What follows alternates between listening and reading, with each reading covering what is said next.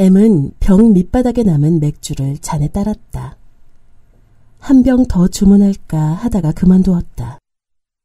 며칠 노트북 앞에서 끙끙대며 잠만 설쳤더니 머리가 무지근했다. 배도 채웠겠다. 얼른 돌아가 침대 속으로 파고들고 싶었다. 하지만 계산하러 카운터로 갔을 때 번거로운 문제가 생겼다는 걸 알았다. 잠깐 밤 공기나 쐬자고 나온 길이라 지갑도 휴대폰도 챙기지 않은 것이다. 주인 여자가 주머니를 뒤적이는 애매 손으로 흘끔거렸다. 투실한 볼살에 눌린 입꼬리가 점점 더 아래로 처졌다. 저 지갑을 놓고 온 것 같은데 이걸 맡겨놓고 내일 와서 계산하면 안 되겠습니까? 여주인은 M이 내민 윈드브레이커 점퍼를 오물이라도 되는 양 깔떠보았다. 곤란한데요.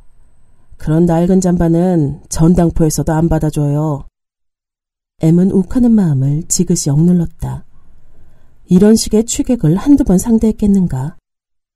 자신의 점퍼가 낡은 것도 사실이었고 여주인은 장부에 계산한 총액에 보란 듯이 밑줄 두 개를 그었다. 혼자 많이도 드셨네. 무전 출식이니 경찰이니 점점 언성을 높이며 실랑이를 하고 있는데 뒤에서 구원의 목소리가 들려왔다. 제가 같이 계산할게요. 달의 여신이 빳빳한 만원 다섯 장을 여주인에게 내밀었다. 반지와 팔찌에 박힌 빨간 루비가 도도하게 빛났다. 실실거리며 구경하고 있던 수컷들은 어정쩡하게 벌어진 입을 다물지 못했다. 부러움도 질시도 아닌 어이없다는 표정들. M도 역시 어정쩡하게 벌어진 입을 다물지 못했다. 그녀를 따라 계단을 올라가는데 돌도끼 수십 개가 날아와 등판에 박히는 느낌이었다. 가게 앞에서 M은 정중하게 감사의 말을 건넸다. 그녀는 숄더백 끈을 잡고 가벼운 눈인사로 답례했다. 자, 이제 어쩐다. M은 개면쩍게 콧방울만 만지작거렸다. 왜 이런 호의를 베푸는지 표정이나 태도만으로는 가늠하기가 어려웠다. 어, 연락처를 주시겠어요? 내일 찾아뵙고 돈을 갚겠습니다. 아예 계좌번호를 물어볼 걸 그랬나?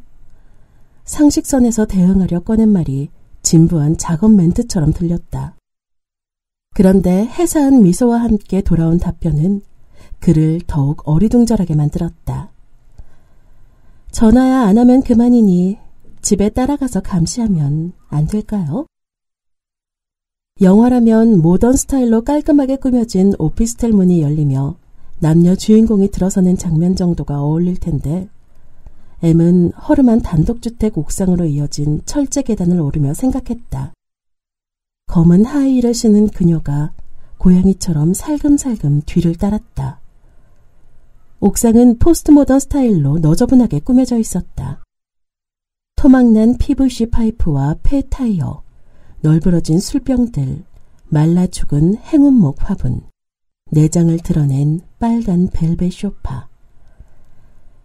집이 마음에 들어요. M은 여자의 말을 예의 바른 농담으로 간주했다. 시멘트로 대강 발라놓은 옥탑방은 어떤 여자라도 특히 에르메스 원피스에 루비를 주렁주렁 걸고 다니는 여자라면 한숨부터 나올 몰골이었다. 더군다나 집 뒤편으로는 어깨 쭉지가 수직으로 잘린 야산이 몸을 바짝 붙이고 서 있었다.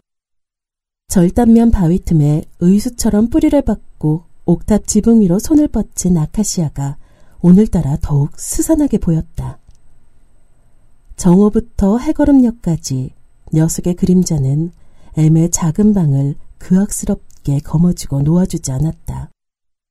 집이란 걸 눈치챘군요. 막 설명하려던 참이었는데 저걸 굴뚝으로 착각하는 사람들이 많아서. 여자는 하얀 꽃묶음을 포도송이처럼 늘어뜨린 아카시아를 올려다보며 희미하게 웃었다. 밤의 아카시아 향기는 꼭 소마 같아요. 소마?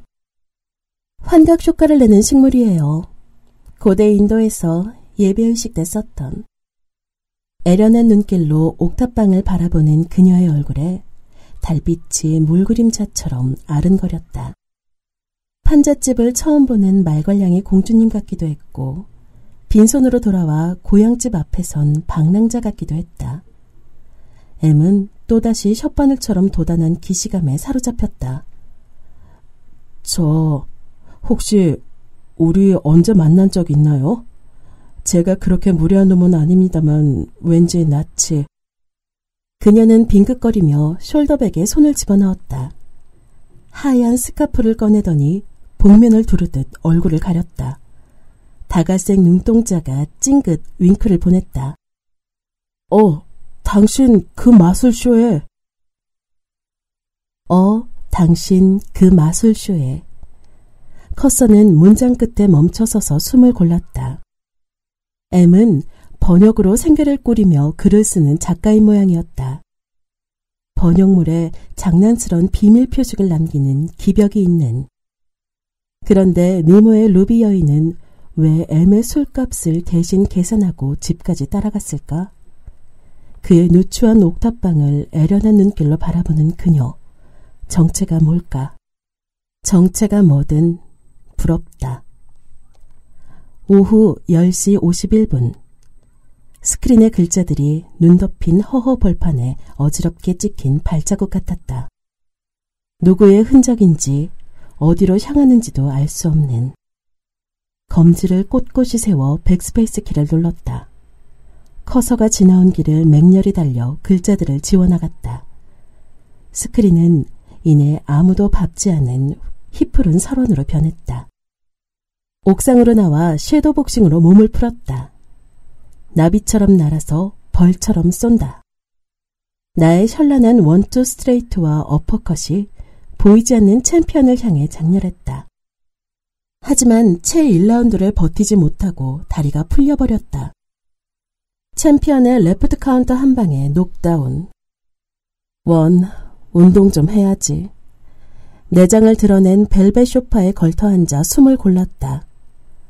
밤하늘에는 자를 대고 정확히 자른 것 같은 반달이 걸려 있었다. 달은 나머지 반쪽 몫까지 책임지려는 듯 유난히 밝게 빛났다. 혹은 나머지 반쪽의 빛을 흡수해버린 것처럼. 뇌종양과 동맥경화, 어느 쪽이 더 견딜만 할까?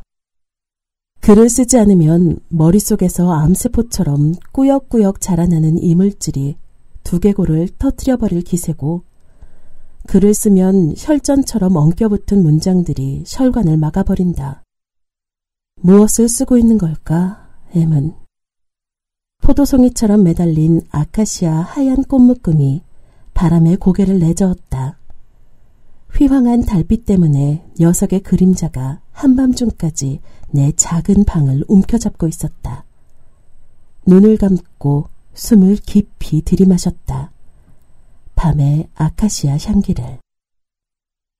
그녀와 엠의 기묘한 동거는 그렇게 시작되었다. 달의 여신과 옥탑방. 이 희극적인 부조화가 엠은 적잖이 부담스럽기도 했다. 혹여 악타이온처럼 험한 꼴을 당하는 건 아닌지. 하지만 괜한 걱정이었다. 그녀는 첫날부터 M의 트렁크 팬티에 목이 늘어난 반팔 티셔츠를 걸치고 제 집 안방인 양 뒹굴었다. 분위기만으로 금단의 신전을 쌓았던 맥주홀에서의 카리스마는 온데간데 없었다. 집이 마음에 든다는 게 빈말이 아니었던지 외출도 거의 하지 않았다. 그렇다고 밤낮 없이 침대 스프링이 비명을 지르고 등판에 오선지가 새겨지는 격정적인 동거는 아니었다. 두 사람은 첫날 밤 꼭 한 번, 그것도 격식은 차려야 하지 않겠느냐는 암묵적인 분위기에 떠밀려 차분한 섹스를 나누었을 뿐이다. 그리고 곧바로 깊은 꽃잠에 빠져들었다. 마치 오래전부터 예정되어 있던 일인 것처럼 그녀와 M은 서로에게 자연스럽게 스며들었다. 애꿎은 에르메스 원피스만 만원 버스 같은 옷장에 처박혀 팔자에 없는 생고생을 했다. 가장 크게 변한 건 끼니였다. 그녀는 식사만큼은 자기가 담당하겠다며 고집을 부렸다. 혼자 서 있기도 비좁은 부엌은 이내 번쩍이는 식기들과 현란한 식재료로 복잡거렸다. 끼니 때가 되면 그녀는 요리책을 들쳐가며 두 사람분의 푸짐한 식사를 만들어내 왔다. 빨간 보석들이 하나둘 사라지는 대신 양고기 케밥, 해물 필라프, 캐비아를 얹은 철갑상어 샐러드 등 예사롭지 않은 요리들이 삼시세끼 이어졌다. 문제는 그녀의 솜씨였다. 냉정하게 말해서 솜씨라고 부를 만한 구석이 없었다. 전혀. 경험과 비례해 향상될 기미도 보이지 않았거니와 설상가상으로 조리 과정이 단순한 요리들은 은근히 무시하는 경향이 있었다. 맛에 대한 일체의 평가를 생략한 채 묵묵히 그릇을 비우는 그녀를 보고 있노라면 애의 마음속엔 감탄과 함께 의욕이 일었다. 본인은 나름 만족하는 걸까? 불만을 사전에 차단하기 위해 꾹 참고 먹는 게 아닐까? 혹시 불의의 사고로 미각을 잃었을지도. 그렇다고 애미 무례하게 음식 투정을 하지는 않았다. 맛에 대한 고정관념만 약간 수정하면 이전과 비교도 할 수 없는 호사였다. 미모에 재력까지 갖춘 우렁각 시를 집에 들인 기분이었다. 하지만 그의 우렁각 시는 웬일인지 물동이로 돌아가려 하지 않았다. 애미 창문 아래 앉은뱅이 책상에서 노트북에 쓰고 지우기를 반복하는 동안 그녀는 뒷벽 책장 옆에 기대 앉아 종일 책만 읽었다. 늘 똑같은 위치, 똑같은 자세였다. 언제부턴가 등 뒤에 밀랍 인형이 하나 들어앉은 것 같았다. 그녀가 타고난 독서광인지 그냥 시간을 때우는 것인지 M도 그 속내를 짐작하기 힘들었다. 책을 선택하는데 특별한 기호가 있는 것 같지도 않았다. 단지 잡다한 책에 뒤섞인 6단 책장 두 개를 왼쪽 상단에서 오른쪽 하단으로 독파하는 게 목표인 듯 했다. 소설책은 물론이거니와 이슬람 원리주의의 역사건, 기생충이 세상을 지배한다건, 차례가 되면 예외 없이 뽑혀나왔다. 읽은 책에 대해 평가를 하거나 감상을 덧붙이지도 않았다. 식사 때와 마찬가지로 그저 묵묵히 먹어 치우기만 할 뿐이었다. 책 많이 읽네. 어느 날 M은 침대에서 그녀에게 물었다. 그냥 궁금해서 당신은 어떤 책들 읽었나? 표지 요성한 포르노 몇 권은 빼줘. 번역만 한 거니까.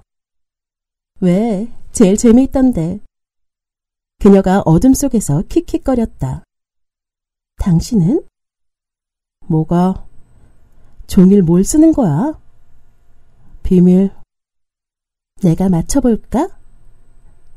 해보시죠. 미스터리 소설. M은 그녀를 돌아보았다. 탐스러운 머리채가 달빛에 드러난 밤바다처럼 은은하게 빛났다. 어떻게 알았어? 개인 도서관을 훑다 보면 그 사람이 어느 정도 보여. 욕망이나 결핍 같은 거. 아, 대단하네.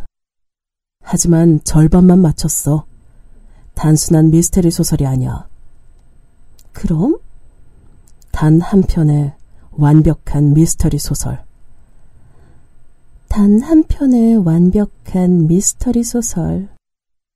그게 어떤 건데? M은 책상 위에서 입을 꾹 다물고 잠든 노트북을 바라보았다. 그게 바로 그 소설의 핵심 미스터리야. 앉은뱅이 책상 앞에서 노트북과 눈씨름하는 M과 햇빛도 들지 않는 뒷벽에 그루터기처럼 자리 잡고 책을 읽는 그녀.